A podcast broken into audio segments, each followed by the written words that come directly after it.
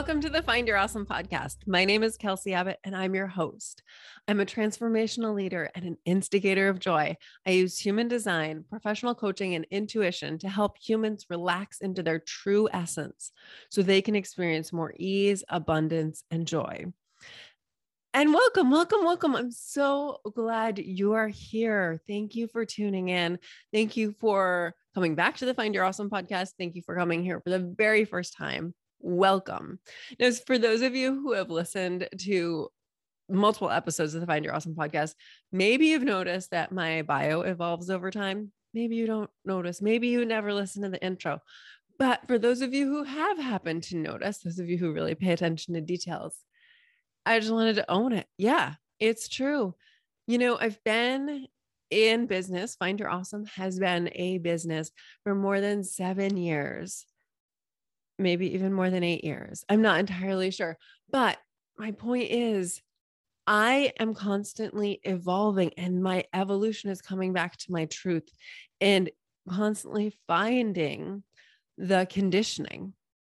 The, in other words, from in my case, the rules that someone else has told me that I've followed. And then I find them and I'm like, hey, wait, what are you doing here? You're not me. You get to go. I get to do things the way I want to do them right now. And so one of the things that people had always told me is they say, who do you work with? Be super specific. And I was like, I work with humans. And they'd be like, you work with just women. And I was like, no, I don't. I work with women and men and nine non-binary people. I, I don't discriminate based on gender at all. I work with all humans, all colors, all abilities, all genders, all versions of everything. And that was unacceptable. I was told in business, I had to limit who I work with. And as I'm saying that right now, like, what, what the heck? That, what, why, why create scarcity? This work, this transformational evolution where we relax into the essence, essence of who we are. This is for everybody. This is for all beings on this planet. And by healing ourselves, because that's what it is, by healing ourselves and coming back to our truth, we are healing others. So no, no, thank you. I will not limit this to a specific gender or a specific type of person. And yes, I work with humans. Okay.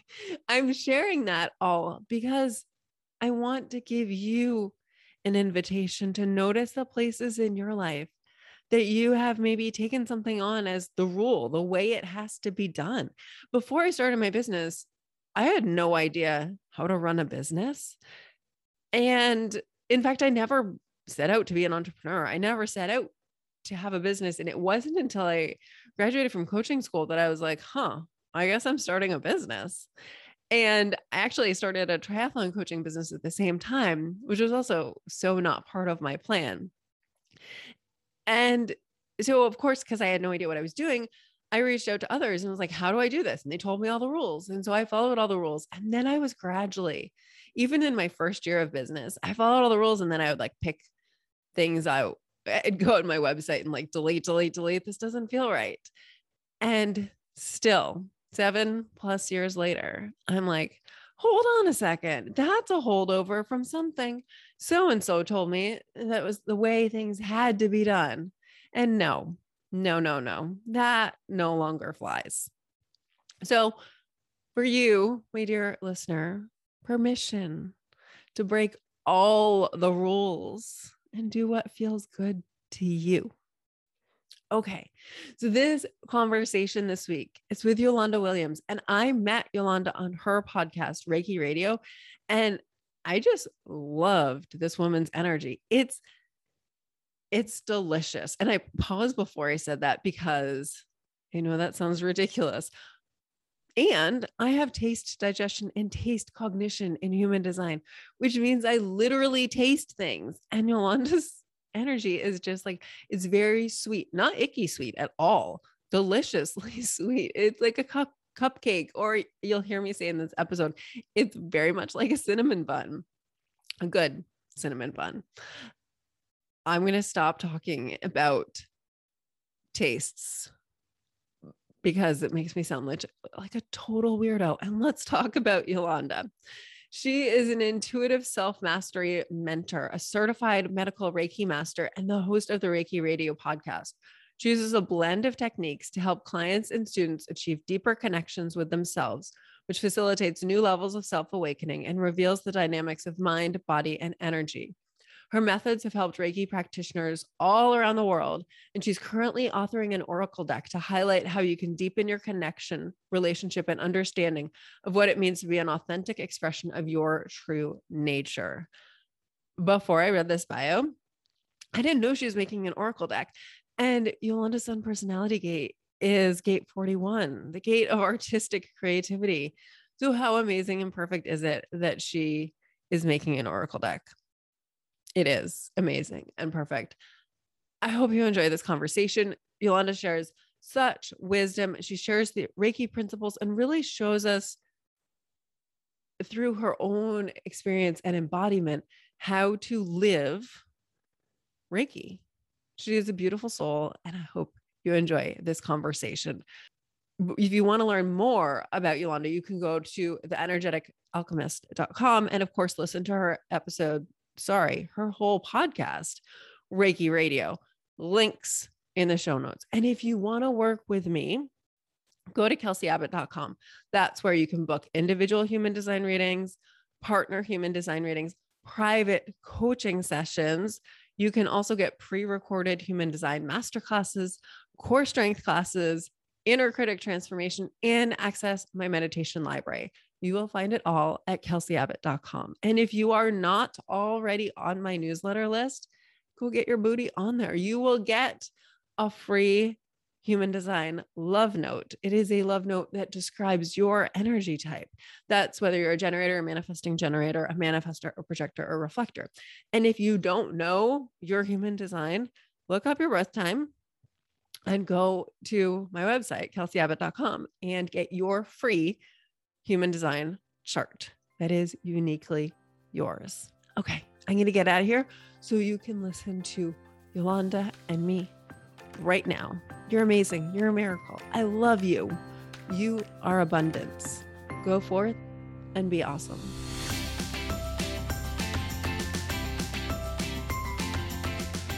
Yolanda, thank you so much for being here. Oh, my love, thank you for having me. I'm excited to get to talk to you again. I am too. I love that. We've basically planned this. I mean, I want you on my podcast. I want to share you with my audience. And this is also just a, how could we hang out again? I know, I know. Well, now that I'm on the East Coast, maybe we can figure it out. Although I'll be here more permanently soon. So we'll definitely have to figure it out. Yes, yes. As yeah. we both figure out where we're going to live. Exactly. I was going to say long-term, but let's not even commit to that. No, then we'll just cross paths by accident because we happen to be going to the similar direction. Mm-hmm. We'll see. Or maybe yeah. perhaps we'll actually live in the same place. Ah, that would be delicious. I like the way this is going already. Okay, but we're not here to plan the future. We're here to embrace the uncertainty of it. Yeah. Before we get into every, all the juicy things I want to go into and wherever this conversation leads us, I just love the way you talk about energy work. So can you just like tell people what it means to you and, and how you got into it, please? Yes, absolutely. Um, energy work, what it has come to mean to me um, over years of just practice, it really has become this amazing gift of self-discovery. Quite frankly, I mean, it kind of turned life upside down on its head in the way that I perceive myself, the way I understand myself, um, which has given me a lot of change in perspective with how I understand people around me and the, the projections and the emotions and all the things that make up the soup of human experience have just, you know, I... the interaction with it all is so much different now. So I really see um, energy work as, I've never said this before, but it's coming up to say, it's like, it's my best friend. No, but it really is. I mean, it's been a beautiful teacher for me. Energy work has definitely become um, a beautiful teacher and guide for me. Um, how I got into it. Oh, gosh, honey. ah, okay, so I used to work in finance. It was very stressful. And um, I worked for this particular company. Um, it was an international bank for many years at the time. And we were being bought out. The division that I worked for was being bought out by another bank.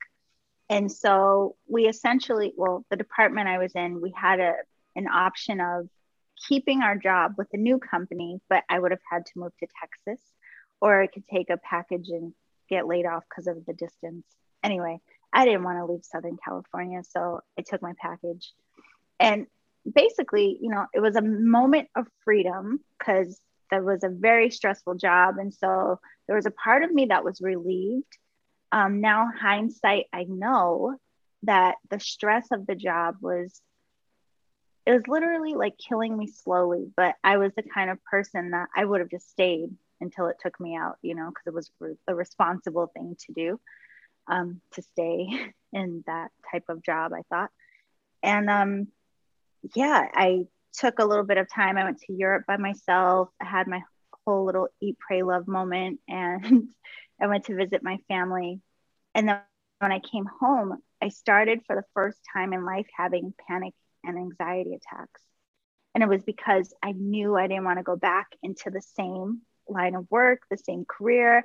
And because I had a little bit of a break, I didn't want to go back to just that feeling of stress, like that level of stress. So I was completely freaking out. And back then, I wasn't the kind of person who was really in touch with their emotions. And yet I found myself on my bedroom floor floor, a fetal position, hysterical, just like begging, praying, like, please help me. Just tell me what to do. I need direction. I don't know what to do. It felt like I was imploding. And literally in that moment, this weird sense of calm came over me. I stopped crying. And the first thing that popped to mind was a woman that had done my astrology chart years prior. And I have to say, as a side note, the reason it had been years since I saw her is because the first time I went to her, it was so accurate, it scared me, and I just never went back. So in my moment of panic, she came to mind, um, oddly enough. So I made an appointment with her, and she told me a lot of different things about, you know, what was going on with my life, my path, myself at the time. But she also recommended that I go get Reiki and that I learned how to meditate.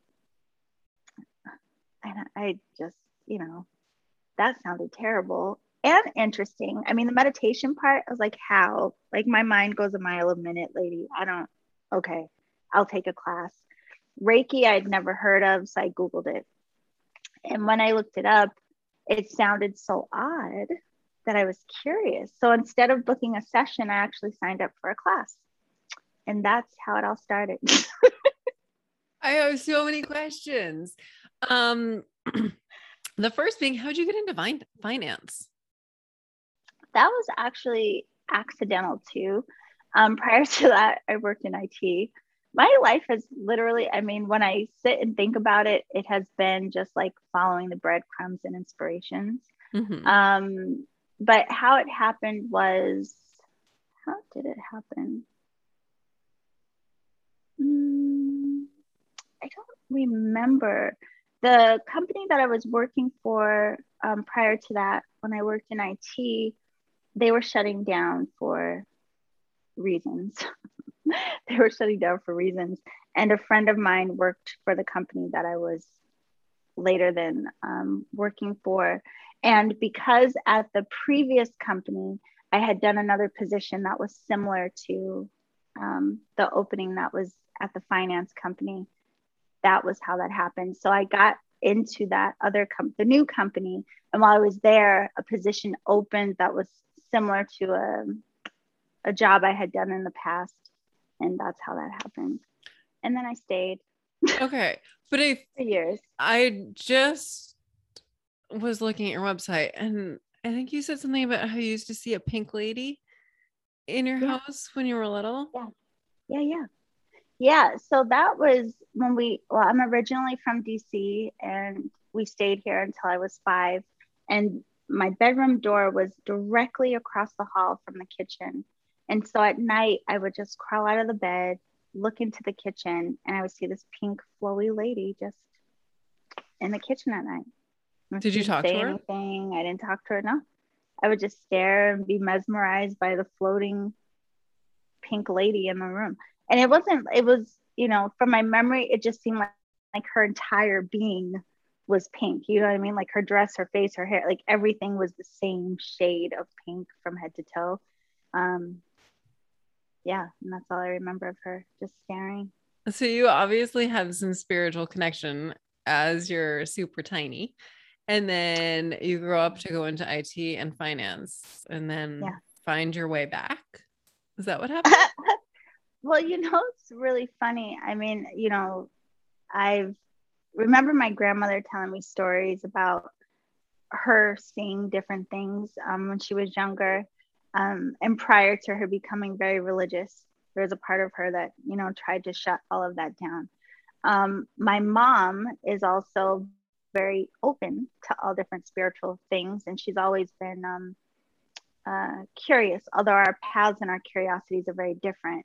But so, I mean, I've always been kind of surrounded by, and um, my mom encouraged me to follow like my curiosity. If there's something you want to know about, follow it. She didn't really shut anything down, so to speak. Now, other people, even in my family, would be like, oh no, shut that stuff down, again, because of whatever their beliefs may have been and these types of things. But, you know, I had that. I had a mother who was very open. Um, also grew up primarily in Massachusetts. So, you know, there was always that fun time of going to Salem and hearing about the witches and, you know, instead of playing other things that other people played, one of me and my best friends, like we were very, um, that was where our, our imaginations would go. So yeah, although I do, I think a lot of children do. I think all of us do. I just think uh, at some point there's someone or something that happens in life to kind of tune us out of what we may have been aware of before. Mm-hmm. And I had forgotten that you're a mass hole and that we could just drop our R's for the yeah. rest of this episode, we but could. We're not going to, we're going to hold on to them. Now that you said it, I feel like it's going to come out by accident. It's, a, it's okay. No um, judgment. Okay. Um, okay. So now I want to jump forward yeah. to Reiki. Reiki, I think a lot of people think of as something, something that they receive and it heals them. Mm-hmm. But you, first of all, you have a different perspective, a slightly different perspective than that. But also you said that you have learned so much from the practice of Reiki. What has it taught yeah. you? Yeah. So initially, um, I was just, one, I was skeptical when I read about it. It just sounded so odd. I was a little skeptical going in, which I think was good for me because I didn't go in just, although I guess that's not my personality, but I, I was skeptical enough that I was grounded in not jumping in too deep too fast, I guess you would say. Um, but initially, it just made me again kind of question the way that I was seeing and perceiving things. Because I had also always been the friend that, you know, if you went to a certain environment for no reason, I would want to leave because I didn't like the way it felt. Or if my friends introduced me to someone and they would joke, like, be friendly. And I'd be like, uh-uh, uh-uh. Like, I would just shut down if there was something about a person that didn't feel comfortable to me. But I didn't understand what any of that was. So anyway, so once I started meditating and um, practicing Reiki, I started to then understand more about energy and what it is that we do perceive and feel um, beyond physical, you know, sensory, our eyes and what we hear auditorily, all of these things. So it helped me also then start to have more understanding of if something doesn't feel good necessarily energetically, it's not like the person was bad. Maybe I was feeling their fear, or maybe I was feeling their sadness. So it just literally started to give me a new lens about us and having um, a different respect really for the human experience. But then it also cracked me open to finally coming into relationship with my own emotions, like out of my head and into feeling my emotions, not being so logical about, I mean, I was just matter of fact and logical about everything. So um, that was an interesting texture of life. Um, and then it also helped me to be more accountable to what I feel, like really acknowledging how I feel, what triggers me, what old stories and wounds and all of these things that are coming to the surface. And you you just get to study yourself in a different way. And so that's that's a lot of what I'm still learning, um, what we hold, how it impacts us, and then how we literally can allow ourselves to transform um, what it is that we hold and how. I think you just said something that will be really helpful for people, other people like you, who are considered non-emotional in human design. Mm-hmm. And what that means is you don't have emotional authority. So mm-hmm. your emotional center is open, which means in your natural state, you are calm, cool, and collected, which can mm-hmm. seem to other people cold or right. frosty, but you feel and amplify other people's emotions. Mm-hmm. So they come out of the blue for you, and they're, they're a lot. They're like, they've got all the exclamation points around them. They're lit up in neon. Yes. So it sounds like you, you were able to drop into like, oh, okay, I'm feeling these emotions. Mm-hmm. How did you manage them? How did you like, well, I was going to say like not roll around in them, but maybe you did roll around yeah. in them. Well, both happened. I, one thing that's funny is like when I was in my twenties, a friend of mine who's like, she's so ooey gooey, you know, she's just a, such a love bug. Um, we were in our twenties and I had gone through a breakup and I was telling her the story of whatever the situation was. And she said, she looked at me so serious at the end of my story. And she was like, "Good friend, how did that make you feel?" And I'm like, "What? I just told you the story. What do you mean?" And she's like, "Yeah, but how did you feel?" And I, I was so confused. It did, made no sense to me that she was asking me how I felt when I literally just told her the whole story. But because there was no, I guess I, there was no um, sense of emotion coming. It was so matter of fact, that was confusing to her. So anyway, it always stuck out in my mind that she asked me that, because I genuinely didn't understand. So fast forward to ten years later, I'm starting to do energy work, and, you know, different things would start coming into my unconscious awareness, like old experiences or old things. But all of a sudden there was this like huh, bubbling up, this feeling like internally, like I feel these little eruptions starting to happen. It's like, wait, I'm feeling what? What? Like I'm crying. Why am I crying? And so it really was, as odd as it sounds, like I, I just started crying about things. Like it could be um, one time um, I was at an airport and people holding hands or a lady holding her baby. It was so sweet to see that literally like tears came out of my eyes. Or, you know, again, I might have, have some flashbacks to something and it just like tears. But the difference was I started to recognize how conditioned I was to repress the tears coming out or to repress myself, or like just not allowing acknowledgement of whatever it was I was feeling. And so now I was just letting it come out. And so once I just let myself start to cry, and I wasn't like hysterical, but just letting the tears move, it then started to just naturally create the space of me being able to investigate, like, well, what is this feeling? Like, why am I crying? Is this sadness? Is this anger? What? So I started questioning what I was experiencing through feeling. Like, what was the physical response? What is this? Why I, this discomfort? What? What is this? Right? So it, it just became a lot of that. Just starting to question um, what I was experiencing, what I was allowing myself to finally observe and feeling, and then over time, I, I just got comfortable with like, oh, that's an emotion. That's a feeling. It sounds like I make myself sound like Frankenstein, but I mean, it really just, that's what it was. You you don't sound like Frankenstein at all. You sound like every other person that I've talked to with an open emotional center. You guys mm. tend to be like, I don't cry at all. And then I watched this movie and I cried. And you're, you're yeah. typically like appalled by it. Whereas mm-hmm. I'm like, hey, I cry like every day. Yeah. Like, yeah, I would absolutely cry if I see people holding hands. If I see a yeah, puppy. And that was so confusing to me. I was like, why am I bleeding up? But, you know, again, I had to like give myself the whole logical conversation. I'm like, well, of course, yes, it's sweet. Like, oh, it's touching your heart.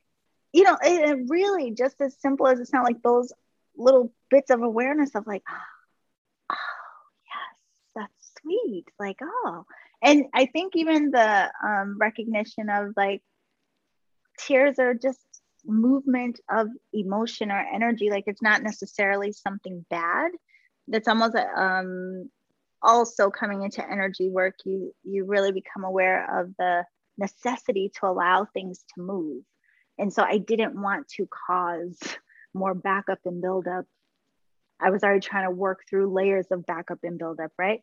So yeah, I became very willing to let myself emote, let myself express, let myself examine all the things. And again, I mean, it, it's, it's life-changing really. Mm, yeah. And I think you just touched on something really important too, the conditioning around like not crying, or why are you crying, or hiding our faces when we cry, or just trying really hard not to cry. I mean, really, these messages are so messed up. Yeah. Yeah. I think about how many times people apologize for crying, mm-hmm. you know, like, oh my God, I'm so sorry. I'm going to cry. Like, what are you apologizing for? Like, why, why, what is happening? But yeah, I mean, it's very interesting when you think on so many layers of how deeply rooted um, that condition has been placed on us, whether, you know, the whole be strong or, you know, just pick yourself up by the bootstraps or just all the things. And I don't think, of course, it didn't come from a malicious place, but I mean, if you teach us from a young age to like, don't cry, don't emote, like you're stronger than that, you're tougher than that. I mean, you do that over and over again, and then there's going to be an effect, right? And so, yeah, I mean, a lot of us come to a place of like shock of how deep different types of conditioning have impacted our behavior, our perspective, um, what we allow and what we kind of reject in our lives. So oh, emotion. That reminds me of, I recently heard a conversation on a podcast and they were saying that because of our tendency with kids, when kids fall down and hurt themselves, they start crying and we say, you're fine. And then they become adults who you say, how are you? I'm fine. Because they feel that same feeling, like they're going to start crying. And when right. they were kids, they were taught that means they're fine. So they'll say, I'm fine. Isn't that That's fascinating? Crazy. Yeah, no, it really is. Cause I mean, that happens for so many of us, but yeah, very interesting, that correlation. Mm-hmm. Yeah. It's crazy. Mm. Yes. And that's mm. the other thing too, of like starting to, um, uh, kind of start observing stuff beneath the surface, because even that, like a lot of times, you know, the intention behind what we say and what we do, a lot of that is so conditioned as well. Like even asking someone, how are you? A lot of times we don't really genuinely want the answer. It's just like a cultural thing to do. Like, hey, how are you? And if they respond, you're actually kind of surprised. Like, oh my God, can you believe they told me how they were? Well, you asked, like, it's what we do, right? So I mean, just the the mindfulness part too, I think is a another big piece of um energy work. It does make you way more mindful of like what you're saying, what you're doing, the intention behind it all, and again, the effect on us. And um, I'm laughing at, at that example because as a four, six, I want to connect with everyone. So as soon as somebody asks how I am, I, I will legitimately answer. So the, the people who say, instead of saying hi, they'll be like, how are you? And they're like, they say it like as they're walking by or riding a bike or right. something. And I'm like, how could I possibly answer? Like, you made it so obvious that you don't want an answer. And then like, I need the reminder, right? They don't actually want the answer. They don't understand. Like they say hi by saying, how are you? Okay, Kelsey, they're not right. actually asking you to open up right now, but I'm like, I will tell you my soul. And it will that, be totally inappropriate because I don't do small talk so well. See, that's funny. That reminds me of a, I, I guess I'll have to have her look at her um, human design chart one day. A friend of mine and I, that's how our conversations go. I will be vague unless you like dig for more, um, usually with stories. I'm trying not to do it now, you know, on purpose. But my friend needs a lot of detail and will give me a lot of detail. And I was like, friend, meat and potatoes up front, meat and potatoes up front, give me the sides later, right? But they need the opposite from me. And so it's a it's a very interesting dance that we do to accommodate each other in that communication, because yeah, my friend wants the whole like twenty course meal. And I'm like, mm-hmm. give me the meat and potatoes. Yeah. Well, I want the meat and potatoes. If the meat and the potatoes are your soul, I don't want any mm-hmm. of the, like any of the other stuff. I don't want to know like anything about the baseball season or the weather or anything like that. No, I just want to know, like, are you grieving right now? Like, what are you yeah, excited yeah. about? What brings you joy? Yeah. You know what is so funny? I, I figured out for me, it's I need to know the point up front. Mm. So like if someone is just talking to me and I don't know what the point is, my mind is like, what's the point? What's the point? Like I'm trying, I'm literally trying to locate what is the point of what you're telling me, right? And then once I'm, I have the point, then it's like, oh, I can relax. So if you give me the point up front, then I can listen to all the rest in a relaxed state. But if I'm searching for your point, oh man, it's hard. I, yeah, I see where that is in your chart too, because I get that as well. Yeah. Oh, you have a wide open ajna. Jeez. So it's, yeah, you are like, we, so people with a defined ajna, they have this filing system. We don't. And it's like wide open, and then beliefs can go in there and swirl around. And someone with a defined ajna can tell us this long story, all these details. And we're like trying to hold on to it, but we don't have a filing system to put things in. So we're like grabbing it, grabbing it, grabbing it, grabbing it. And then we're like running out of hands and we're like, What, what do I need to know? Right. Yeah. That's exactly it. What do I need to know? And then you can give me all the other stuff on the side. Yeah. It exactly. kind of reminds me of um, when I, I meet with um, the group of people that I work with every day, and we have a different point of focus every day. And I literally every morning will come in like, what did we talk about yesterday? Because I will brain dump too. It's like, I, d- I don't want to just hold on to the random information. I take in, uh, if it's interesting, it'll kind of, it'll stay. But for the most part, I'm really good with just, if you say, oh, what happened on the show you watched last week? I don't know.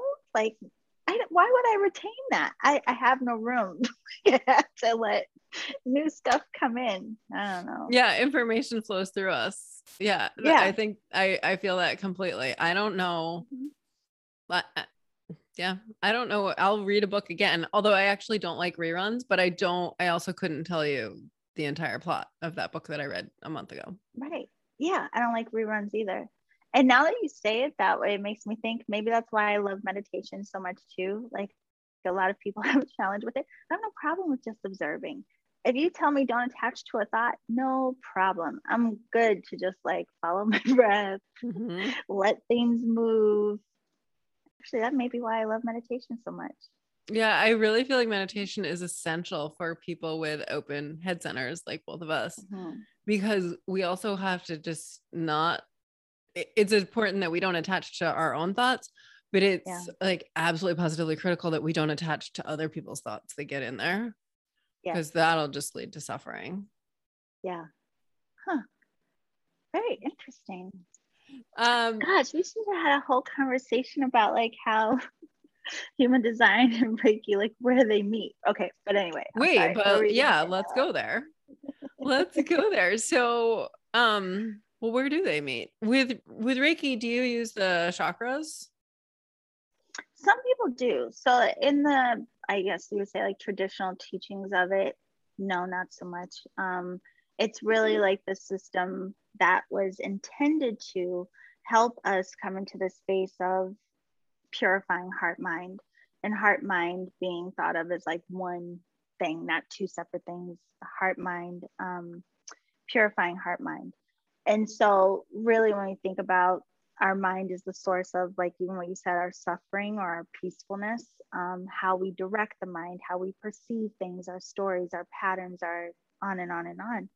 So when we, like, just bring it down to meditation and you start to learn to direct the mind, and in um, Reiki, it is a very meditative practice, but there's different elements within the practice. So one of the things you learn in level two, um, you get introduced to Reiki symbols.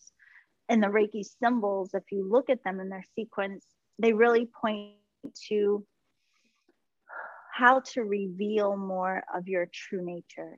So it's like how to reveal more of that, that pure aspect of soul that is not yet, mm, or not, not yet, but that isn't affected by what we encounter in life, like like isn't our old stories, or isn't what we're attached to, and isn't, you know, whatever the things that cause us suffering, right? So the Reiki symbols first help you point to, how do I even achieve coming to the state of peacefulness, awareness, self-connection?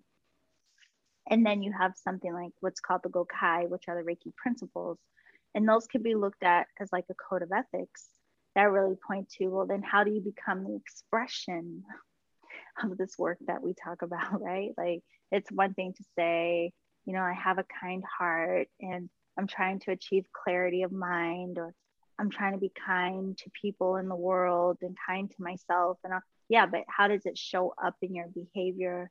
How does it show up in your thought, you know?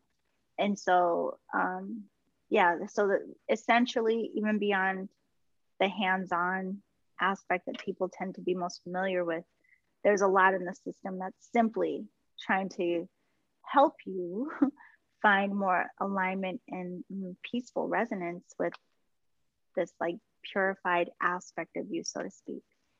And in that clarity, then you can follow whatever inspirations, you know. And does this get into, you've said that Reiki is really to help people heal themselves. Mm-hmm. Is that part yeah. of what you're talking about right now? Yeah. I mean, like, for me, the thing is, you know, a lot, I used to describe it to people as, you know, when they wonder, like, what is energy healing? What do you even mean by this, right? And I tell them, think of, like, you know, our thoughts are feeling, our emotions are flowing through a water hose. But because of what we repress, or we choose not to look at, or what we deny, like, oh, that doesn't bother me, or whatever the things we do, life happens, we get too distracted to come into awareness of ourselves. It's like someone grabs that water hose and cuts off the flow. So now the water is still moving, but it's blocked. It's it's backed up now, right? And so then you do something like energy healing, and it's like you are gently releasing the grip on that hose so that the water can then flow again in its regulated, balanced state and way. So it's the same. So we do energy work to create, like, this harmonized flow of energy through our being. We're not meant to be congested, but we can become very congested and backed up, and because of thought, again, you know, life experience, because of hurt, we shut down, because of old stories, conditioning, all of the different things. But in that, we have to recognize, like, our the flow of our energy is not separate from the way we direct our mind, is not separate from the way the body holds all of it, like when you're stressed and your back hurts, or, you know, so you start to see this um, mind, body, energy interconnectedness. But then going bigger, you start to recognize that there's no separation between, like, you and I, bigger out, me and you and the tree, like, we're all, you know, um, gosh, I keep forgetting your questions. I'm sorry, but anyway. Don't worry about the questions, so, just keep going. Yeah, it, it does teach you, um, first to come into just simply observation of you, because again, we've been so distracted. So, like, just sit. If people say, oh, I can't meditate, I'm like, don't worry, drop the word meditation, just sit, sit and breathe. Mm-hmm. What's coming up for you? I mean, your mind is supposed to work. So what you thinking about, right? So if you stop and just make a practice of sitting, observing yourself, you start creating this habit of starting to acknowledge yourself. And so it's like just this build up, this um, coming into deeper awareness of you and of itself is going to help you start to understand you, your energy, your mind, and everything else. But yeah, but there are tools within the system that kind of guide you in how to do all of that. You know, it's really interesting that you say that, because I remember when my husband had his first Reiki session. This was, I don't know, maybe ten years ago. He was like, I don't know if it worked or if it was just like an hour for me to meditate. Like, I don't know if it was the energy work or the meditation. And it actually, you're the first person I've heard talk about it in a way that it kind of feels like maybe it doesn't matter so much.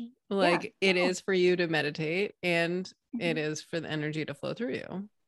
Yeah. It's for you to surrender enough to just observing that, like, you don't get in the way of allowing the flow to happen. Right. So, I mean, it, so I always like for like, whether it's people I'm teaching or people I'm working with, one of the first things that it's, it's literally expressed within the um, kanji of the Reiki symbol, but to be an empty vessel. And that is to say, like, allow yourself to surrender, like release attachment, and just, just, just be open and receptive to the flow of life, right?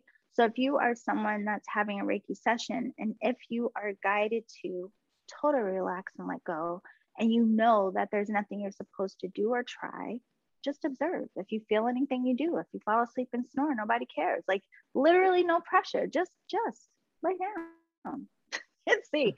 And when you give yourself that freedom of not chasing what you think is supposed to happen, or chasing like some want to feel or experience, you leave the space to allow experience, but you're just observing it. And it's, and it's no big deal. And that same type of allowance is like how we learn to direct our mind in meditation. Don't attach to the thought, let it move. So a lot of all of this work, I think, um, no matter what technique or philosophy or whatever you study within the realm of spirituality, they all point back to the same thing. Be present, be grounded, anchored, connected to you, however you want to say that, but be in observation without attachment. Be observant of you without judging yourself. And then how do you come to understand? And then those other layers come in, like the compassion, the forgiveness, the love, all of this, right? Oh, I'm cracking open my heart. And then now what? Can you be compassionate with you? Can you stop judging you about your past? Can you stop having regret about X, Y, Z? Can you have appreciation for what those things taught you? Can you see how they got you to where you are today? Can you see the gifts of blah, blah, blah? And then again, it's like more of that hose, the grip on the hose starts releasing. And again, you come more into deeper states of spaciousness and clarity. And just through these processes, then more of the attachments start to fall away. And then you come more in alignment and resonance with maybe your human design. You know, like you become more aware of like, oh, beyond what people said I was supposed to do, now I'm feeling into what I feel inspired to do. And beyond what I feel like, I don't know, I don't, I didn't, I don't even know why I'm doing this in my life. And I just want to go fly a kite. Well, go fly the kite and see what happens, right? So it's like, like you start to create more room to be more clear and aware of who and what you are. Mm. Kelsey, what's happening? I feel like I'm not answering your question. Oh, don't worry about that. The questions are just like, okay. they're, they're not, they're not to be answered. They're, okay, to, okay. they're to spur you to talk. They're like, right. no, I, I don't actually care about the answer. I care about what you're saying. And I have no recollection of what the question was either. Good. Um, but I have another question. You keep saying, yeah. um, like talking about getting out of your own way and mm-hmm. getting stuck. And you said something else along those lines. How do we know when we're in our own way, or how do we know when our energy is stuck or stagnant or congested? Yeah. When our minds are running like a mile a minute and we're questioning and we're doubting, and the, the nature of your thoughts is causing the anxiety and the fear in the body. The nature of your thoughts is causing you that feeling of worry, and where like you're obsessing over things or something instead of, again, just allowing it to flow. Um, the funny thing is, I remember, because it's a practice. I mean, like, you know, like first, like you observe, like, oh, so just back up really quick. So the Reiki principles, the Reiki Gokai, it's just five little line things of just for today. I am free from anger. I'm free from worry. I am grateful. I am diligent in my practice. I'm kind to myself and all living things. That's it, right? And it sounds simple enough, but it's like, oh, but how do I live into that, right? So just even the first, just for today, be present. That's hard. We are flooded with information. God, you got cell phone. You get information coming from every direction now. Like, what do you mean just be present? I have fifty thousand things to think about, right? But it is, it's a practice of just sitting. How do you direct your mind? Do you let your mind go off to, oh my God, I gotta check my email, I gotta blah, blah, blah, blah, blah. That, or do you decide to be kind of um, like, be very disciplined to say, I'm gonna sit here for three minutes and all I'm gonna do is effing breathe. And I don't care if I think about other things, it's okay. As long as I give me a three minute break to just sit here, right? And so the more you do that, the more you condition the presence. And then you start to look at free from anger. Please, have you seen the world? Do you watch the news? Have you walked down the street? And then again, it's that contemplation of like, well, what does it mean? Well, what makes me angry in the first place?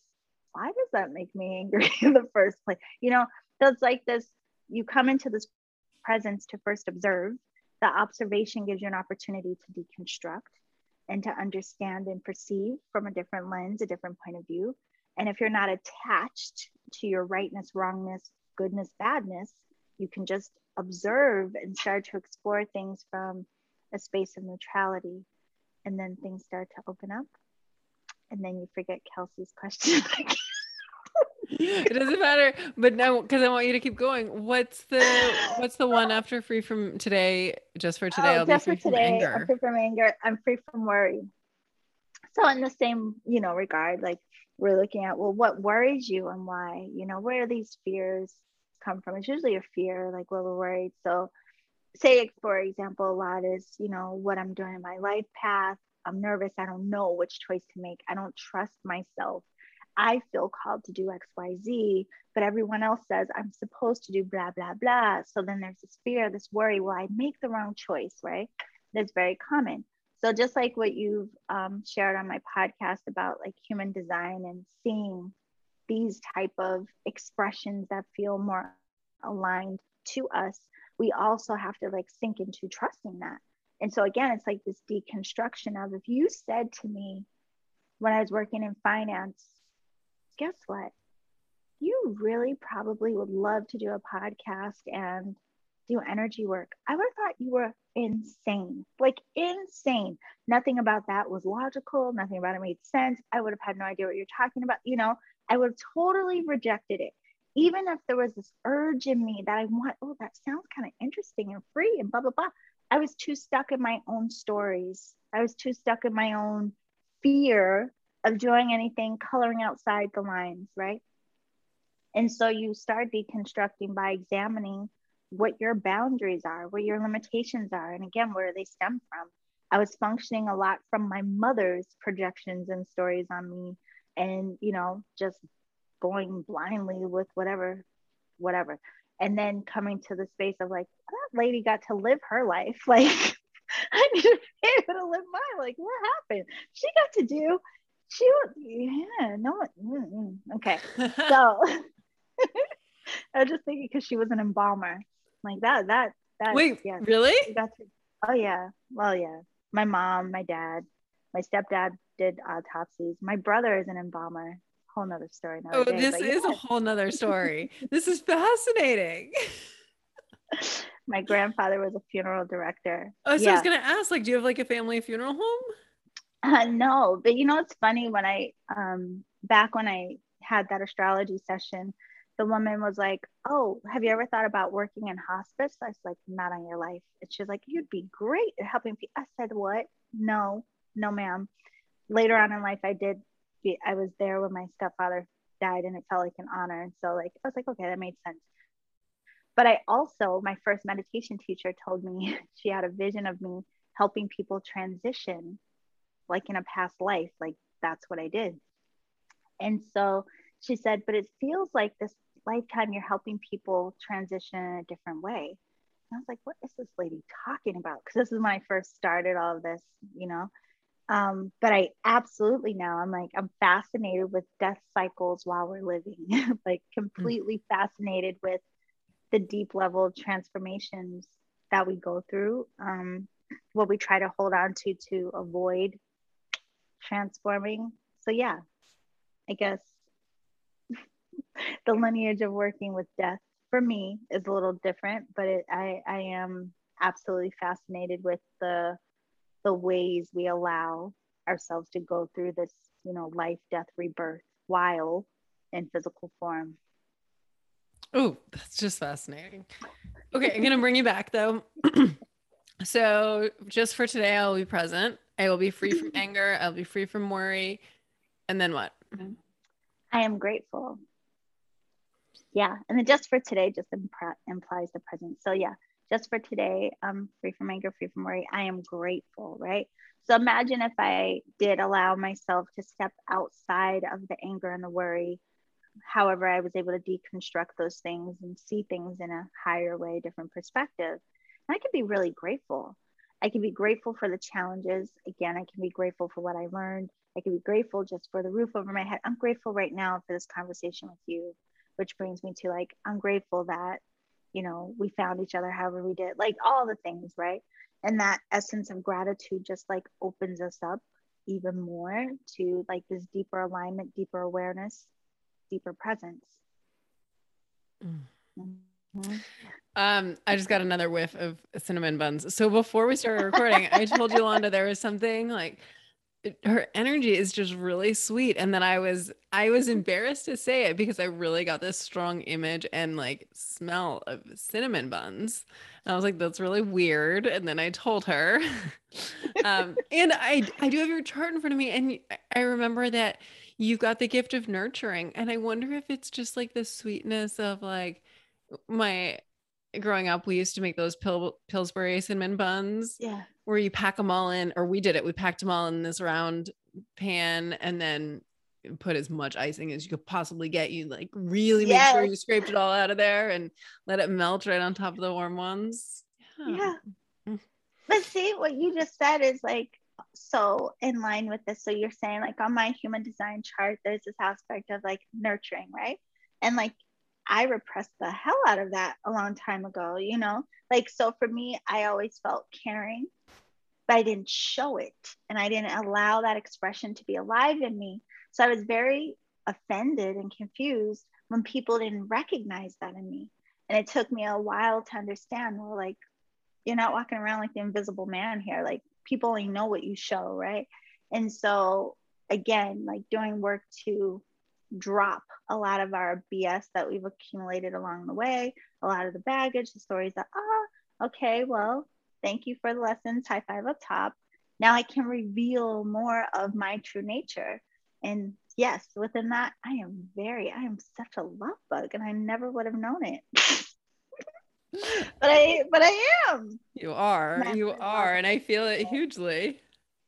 And yeah, I actually yeah. can't imagine you hiding it. Yeah, I, I had it on lock, I but I didn't realize that, that I did. You're right. Mm-hmm. I can show oh. you pictures. You can see it in my eyeballs. Okay, yeah, I want to see those pictures. Um, I want to see those I hate you eyes and see if you really, if they really were the I hate you eyes, or were they like, I'm trying to make it look I hate, like I hate you, but really I absolutely love you. Um, okay, so presence.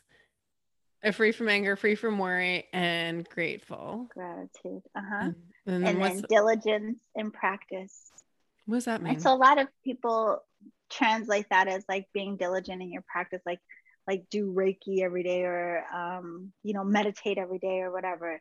But your practice is how you show up in life. You know, it kind of reminds me of um, when I took yoga, one of my yoga teachers would always say, don't, they would say, don't leave it on the mat. So I meant like take your practice out with you in the world. And it's literally that. So like if I sit to meditate, it's part of my practice. But what I'm learning in meditation is how to direct my mind, how to surrender and release attachment. Mainly I'm learning to focus and observe. So how does that practice support me in navigating out in my life? So now I'm interacting with, not you, you're just a buttercup. But say I interact with someone who like is really in a bad mood today, and they are like unleashing their feeling onto me, and I've done nothing but show up to this person, right? Now, if I'm in my observation, my practice, my meditation practice, even though I'm engaged, my eyes are open, I remember to focus on my breath, really observe, what am I seeing? Oh, this person is upset. This has nothing to do with me. Oh my goodness, look at that. Like, so now I'm seeing and responding to this differently instead of taking it personally and reacting, right? So my practice has like moved beyond just sitting on my zafu, and now I'm applying it into how I'm living my life. I'm living the expression of my practice. So the diligence is that it's like we have these tools, these practices that help us learn how to reveal more of our true nature, how to live more into the expression of it, but it's up to us to actually apply. So being diligent in your practice is really being mindful of how you're being in your life and in the world. Yeah. One thing to be like, oh, I'm so I practice Reiki. Okay, great. How was I mean to the person at the grocery store? Like, what? No. Mm. Yeah. I think that, I mean, all of these are so important right now, but that one. Yeah. Yeah. Well, it leads to the last one, which is being kind. And, you know, it's kind to yourself and all living things. Well, it's like, really, how could you even get there without the ones that are previous, right? And so like going back to even having gratitude, and before that is freeing ourselves from anger and worry. If I'm angry, I'm holding on to this grudge. Oh, Kelsey, I can't believe what you did to me. I'm so mad. But if I allow myself to be like, man, I wonder what's going on with Kelsey. Like, why did she come at me like that? Like, oh, you know what? I remember she said she went through, ah, bah, bah. Now, again, I'm deconstructing. I'm allowing myself to come out of my own ego and defensiveness, and maybe I can move more deeply into compassion. I can have more understanding. I can have more forgiveness. Oh my God, I'm softening. Now I can be grateful for, like, man, I'm so glad. But think of how, again, how it feels in your body. Like when you're mad and you're all, it feels like crap in your body. I don't like that feeling in my body now that I know what it feels. No, no, I like feeling peace and chill in my body. So it's like, why am I going to let things take me out of my mind that is going to take me out of like being possessed by emotion? And then my body is going to feel the brunt of it all. Like, what? I'm trying to chill in this vessel. Okay. I have still, I have, a, listen, I told you before this, I, I got to go to Spain. I have things I got to do. No time to be wearing my body out over, like, you know, trying to prove a point over here. No, if I'm kind to my body, I start by who, how am I directing my mind? Hmm, that's interesting. I wonder what's going on with Kelsey. Just the questioning alone frees me from attachment, and then ah, I soften. I can come into, again, compassion, whatever. My body is relaxed. I'm chilling. I'm so kind to me. And guess what? I was trying to deconstruct, and now I'm responding to you in kindness. And tell you, the Gokai, the Reiki principles, like, it's like the simplest little code of ethics. But it's a perfect, hard. yeah, it's like yeah. perfect little daily reminder. Yeah. To check in with yourself. Like, what, mm-hmm. Here are your intentions for the day, all day, every day. Right. Perfection. And what are you doing? Yeah. Are you living into it? You know, when do you fall off the balance beam? Right. Mm-hmm. And don't judge yourself if you do. Right. Go like, oops, I learned something. Be grateful mm-hmm. for what you learned. When you fell, get up and yeah, trust and do better next time. Yeah, that's it. I realized I I thought I quoted Maya Angelou the other day in a text to a friend with, when you know better, you do better. And I realized that, no, that's such a paraphrase of what she said, uh-huh. But still, I'm going to give her credit for the idea of, yeah, when you know yes. better, you do better. Yes. Yeah. And it really is true. But again, like, we can get so attached to beating ourselves up for what we didn't know before. I'm like, what?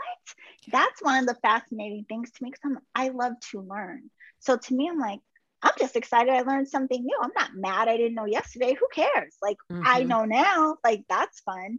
But then also knowing this came up in one of my classes the other day, like, don't be too rigid in your rightness, because what you also may come to understand is what you think you know now will greatly change and transform as you go on. Like, I thought I knew myself at twenty-two, and I would have dared you to tell me otherwise.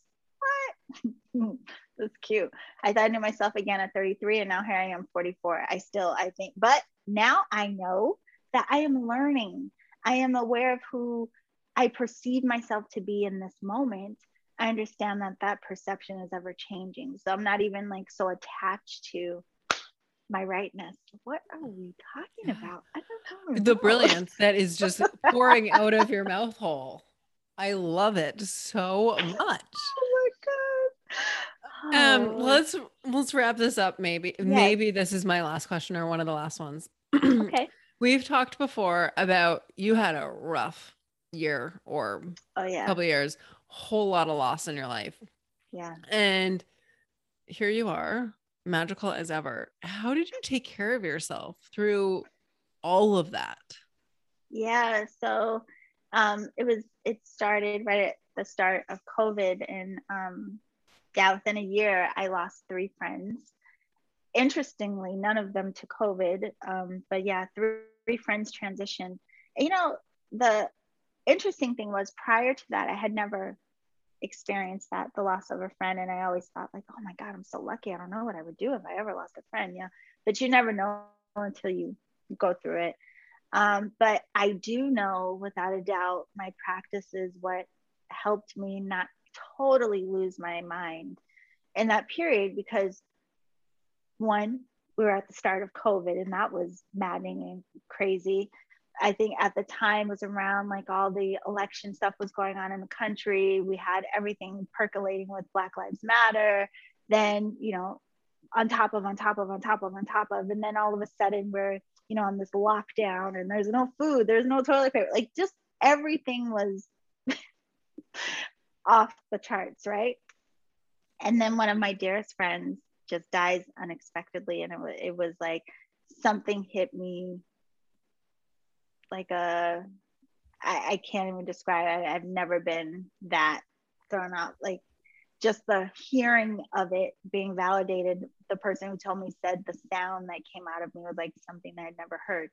But my practice is what, first of all, allowed me to process emotion, like we talked about before, whereas before I think I would have been very confused by what I should feel. What am I supposed to feel? What do people say? Am I grieving right? I would have went into a whole cycle of probably judging myself around the way I was grieving or not grieving, and, you know, worried about, was I crying enough or not enough, or, you know, all of these crazy things. But my practice um, of meditation helped me to just observe me having this experience, right? So it's like I allowed myself to emote, to feel, without any judgment. And I was literally a, like, felt like a, like watching yourself from a bird's eye view, you know? So I'm, I'm witnessing myself go through this experience, having the experience, but in the background also being like, wow, this is so interesting, you know, because it was the first time I had experienced the loss of a friend. And because I wasn't attached to, again, like right or wrong, I wasn't like, um, I mean, I loved my friend. We had coffee all the time together. You know, they were very important in my life, but I wasn't attached to like, they're not supposed to not be here. You know, it was like, how do I just sit with what is? This is what is, and this is how I feel. And I'm going to observe myself going through this. And what that allowed me to do was, one, have a lot of appreciation for the memories. Um, it also allowed me to see like what a gift just having that person in my life was. Like, man, what did I learn from them? I'm so thankful for that. I'm thankful for their presence in my life. I'm thankful that they're still present in my life. I mean, I think about them, I feel them, like all the things, right? Um, and then that allowed me to even like still laugh at the memories and things about them and what they did and they, all of that. But most importantly, I I didn't compare my grieving to anyone else. You know, like I just let myself go through what I was going through. And in fact, somewhere in that observation, I started to recognize that what I was afraid of was forgetting them. I was like, what is this grieving thing about? Like, what is this? Like, there is a part of me clenching to. What am I clenching to? It's like, oh my God, I'm afraid to forget them. I'm afraid to forget their voice. And in that observation, I had to remind myself, like, my grandmother has passed away over twenty years ago. I still remember her. I still remember her voice. Like, you know, so again, the deconstruction that allows us not to attach. So that was friend number one. And then the same, I mean, it just kind of followed suit with the other two friends that passed away. It was the non-attachment and observation that I've learned through practice of meditation and energy work, very much applied in how I was able to hold space for myself through such hard transitions, but then also um, feeling safe enough to reach out to friends or whomever when I needed that too. They, I mean, yeah, an older version of myself would have just suffered in silence and probably pretended I was okay. Like you said, if someone said, how are you? I'd been like, I'm good. If you called me in that cycle and said, how are you doing? I'd be like, not great today. But also, I don't feel like talking right now. Can I call you later? Like, you know, and I did feel bad about it. So um, definitely, again, don't underestimate, no matter what you practice, what you study, whatever it is, go deeper with how the teachings of it, the practicing of it is helping you as a person and helping you witness just your expression through life. Like, how does it apply to just regular life? It may help you more than you can imagine. You know, actually, one of the most powerful things you just said for me was the, I'm not doing great today. I don't feel like talking. Can I call you later? Mm-hmm. Because I have sometimes felt the pressure to like, to call someone, but I really don't want to talk right now. Yeah. Or to, oh, I gotta I got to answer the phone. I got to have this conversation because they really want to have it, but I really don't want to talk right now. Yeah.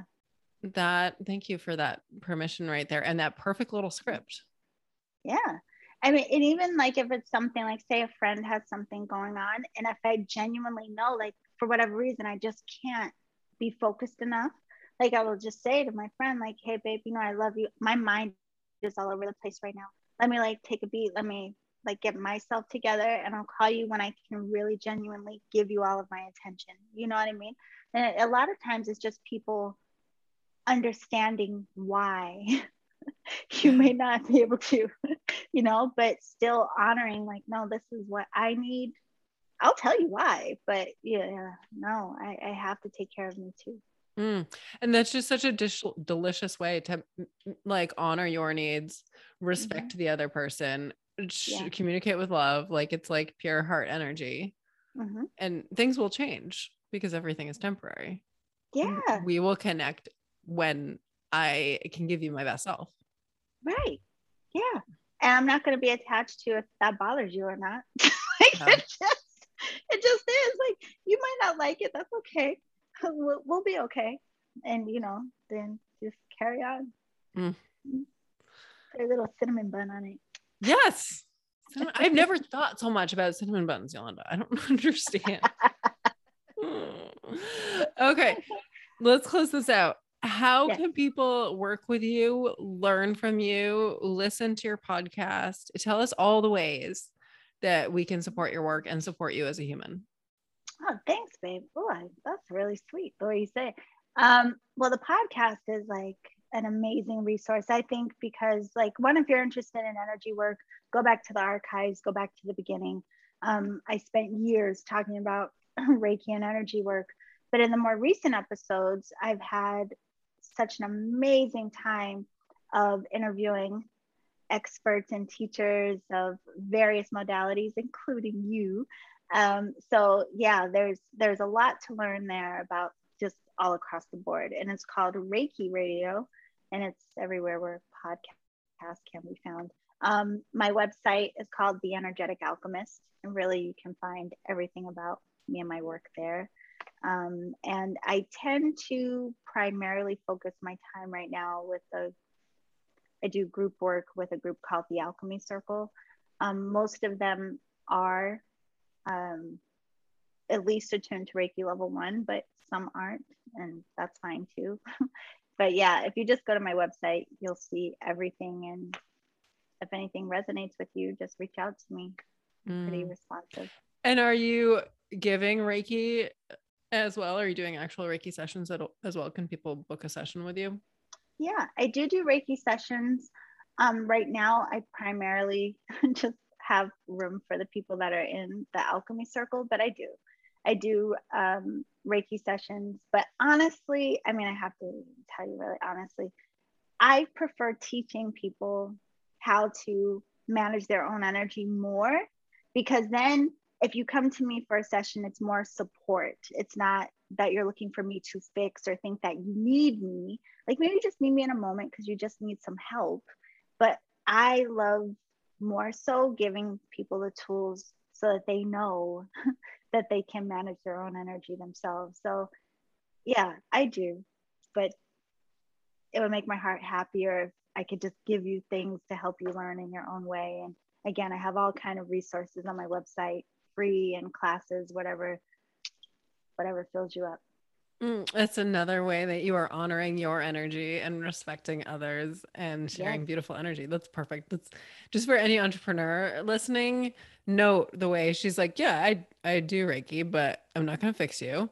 And I'm, I prefer to teach, and I prefer this more empowering space. That mm-hmm. was, that's just really good.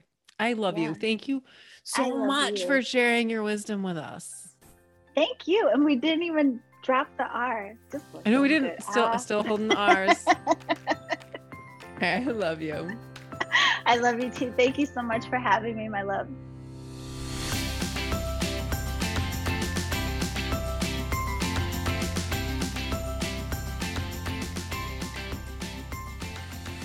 Thank you so much for listening. I hope you enjoyed that conversation. And if you did, please share it with all your people, or people who are not your people. In other words, shout it out from social media, share it in emails, texts, however you get it out there. Spread the word about Yolanda's wisdom. That makes it sound like a cult or something freaky, and that's not what I'm going for at all. Uh, check out her website at the energetic alchemist dot com. That's a totally memorable website, right? the energetic alchemist dot com. Follow her on social, connect with her, all the things. And if you want to connect with me, you can do that at kelsey abbott dot com. And one last thing, if you are so inspired to give the Find Your Awesome podcast a five-star rating and a review on Apple Podcasts, that would be amazing. Thank you so much. Thank you for listening. Thank you for coming back. Or thank you if you just listened to your first full episode. Thank you, thank you, thank you. I love you. Go forth and be awesome.